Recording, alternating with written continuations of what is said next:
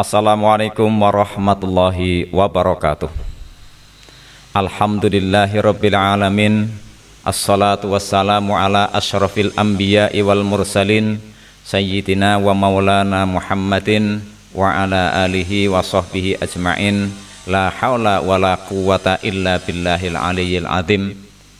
Qala Allah Ta'ala fil Qur'anil Karim A'udhu billahi minasyaitanir rajim. Bismillahirrahmanirrahim wal asri innal insana lafi khusrin illa illalladzina amanu wa amilus solihati wa tawasau bil haqqi wa tawasau bis sabr.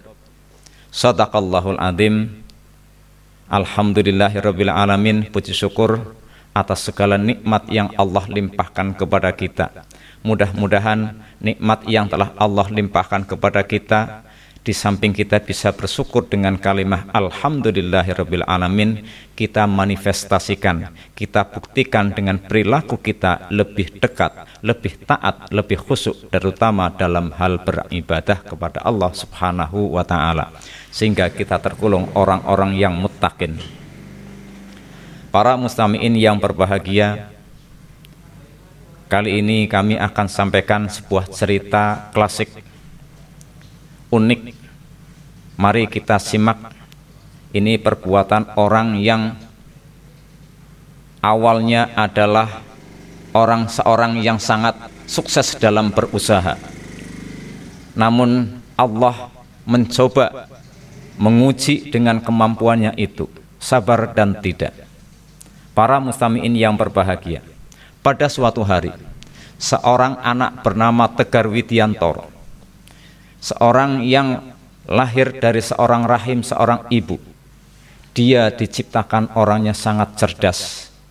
Kemudian setelah dewasa dia menjadi orang seorang pengusaha. Luar biasa seharinya lebih dari satu juta income-nya. Masya Allah. Ini sebuah kebahagiaan tersendiri. Orang tuanya dibuatkan rumah mewah adik-adiknya sekolahnya dibiayai, semuanya dibiayai. Ketaatannya kepada Allah sudah tidak bisa dikatakan adalah orang yang sangat lemah. Tetap saja taat kepada Allah. Namun Allah tidak semata-mata hanya sampai di situ. Apakah benar orang ini taatnya kepada Allah terus akan istiqomah? Diujilah orang tersebut.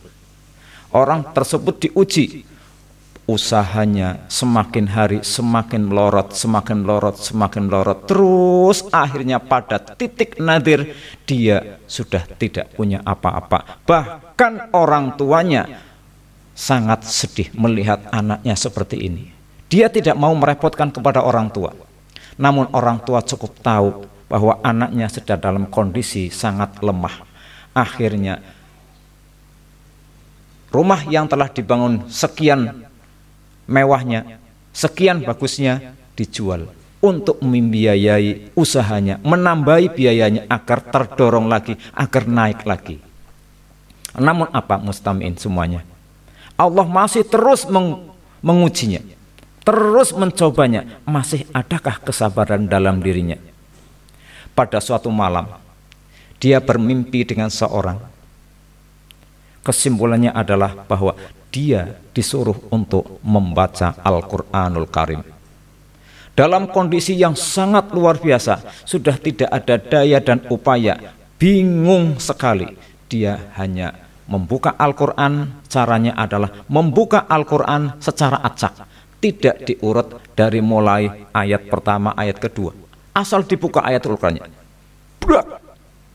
Ternyata apa yang didapat adalah dia disuruh tentang awali segala perbuatan dengan niat dan ustad.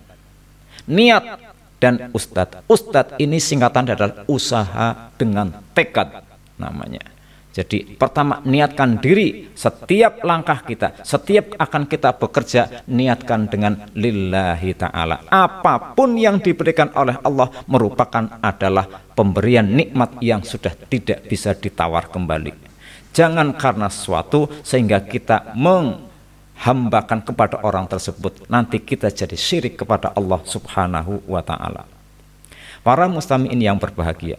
Namun kemudian dia ingat akan ayat akan ayat tersebut, kemudian berpikir dia harus niat niat yang kuat dalam hati, kemudian usaha dan tekadnya membaca. Kembali lagi tanpa biaya apa-apa. Niat bismillahirrahmanirrahim. Saya akan usaha adalah menuju ridha Allah subhanahu wa ta'ala. Dia kemudian berjualan. Berjualannya apa? Berjualan bakso. Tanpa disadari, setiap dia belum ada pembeli yang datang, dia adalah baca Al-Quran setiap menunggu giliran yang lagi makan, dia baca Al-Quran. Masya Allah, ini orang yang sudah mendapatkan hidayah dari Allah subhanahu wa ta'ala. Kemudian ketika sore hari, ada seorang ayah, Pak, Pak, Pak, beli baksonya ya tiga. Dibuat bakso itu tiga, diberikan kepada si pembeli tersebut. Setelah pembeli sudah selesai makan tentu dibayar. Dia si pembeli ini sangat terkejut, terkesima dengan perilaku yang dilakukan oleh si tukang bakso ini. Uang yang diterimakan, misal itu satu bungkusnya adalah 10 ribu. Kalau tiga berarti 30 ribu. Ini dibagi tiga. Yang pertama dimasukkan ke dalam dompet. 10 ribu dimasukkan ke dalam dompet yang sepuluh ribu itu dimasukkan ke dalam laci. Laci ini adalah disiapkan untuk infak atau sodakoh. Kemudian yang sepuluh ribu lagi dimasukkan ke dalam celengan persiapan untuk ibadah haji. Dalam benak hatinya seperti itu. Akhirnya sang pembeli itu bertanya, loh pak, panjenengan kok sudah diberi sudah dibayar oleh saya kok itunya dibagi-bagi yang satu ke sana yang satu ke sini yang satu ke sini lagi itu kenapa diterangkanlah oleh sang penjual bakso tersebut. Yang pertama ini adalah untuk keperluan hidup anak dan istri. Yang kedua adalah persiapan setiap hari setiap saat. Apa yang saya dapat saya bagi saya sisihkan untuk diberikan kepada mereka yang berhak menerima atau yang disebut dengan soda sodakoh. Yang ketiga, yang ketiga ini adalah persiapan kami, saya dan istri berniat untuk pergi ke tanah suci untuk melaksanakan ibadah haji. Alhamdulillahirabbil alamin. Selama 17 tahun, insya Allah tahun depan saya bisa berangkat haji. Dan setiap hari pula ini saya bisa bersodakoh dan setiap hari pula saya dan istri serta anak tidak pernah merasa kekurangan alias sudah cukup dengan apa yang diberikan oleh Allah kepada kita dengan kata kona'ah. Inilah herannya seorang pen, uh, pembeli kepada seorang penjual bakso. Masya Allah, saya sudah segini kayaknya, tapi saya belum pernah ada niat seperti ini. Saya belum pernah ada usaha seperti ini. Ini merupakan inspirasi buat saya. Alhamdulillah, mudah-mudahan Ramadan benar-benar membawa saya adalah hikmah. Hikmahnya apa? Ini salah satunya mendapatkan inspirasi dari tukang bakso yang hasilnya dibagi-bagi yang satu untuk kepentingan keluarga setiap hari yang satu untuk persiapan setiap hari saya harus bersodakoh yang ketiga adalah persiapan untuk menunaikan ibadah haji. Lalu sang penjual pembeli ini bertanya ya tukang bakso bukankah orang menunaikan ibadah haji itu bagi yang mampu? Sedangkan bapak mampu apa tidak? Insya Allah saya mampu. Saya setiap hari ma makan, bisa keluarga dan anak bisa makan, artinya saya mampu. Maka kenapa saya tidak bisa menjalankan ibadah haji? Insya Allah doakan saja Pak, saya bisa berangkat haji. Dan Alhamdulillah ternyata selama 17 tahun ini saya nabung, insya Allah tahun depan saya berangkat haji. Mudah-mudahan saya hajinya adalah mabrur indallah. Allahumma amin ya rabbal alamin. Aku lo qauli hadza fastaghfirullah. Aku lo qauli hadza Wassalamualaikum warahmatullahi wabarakatuh.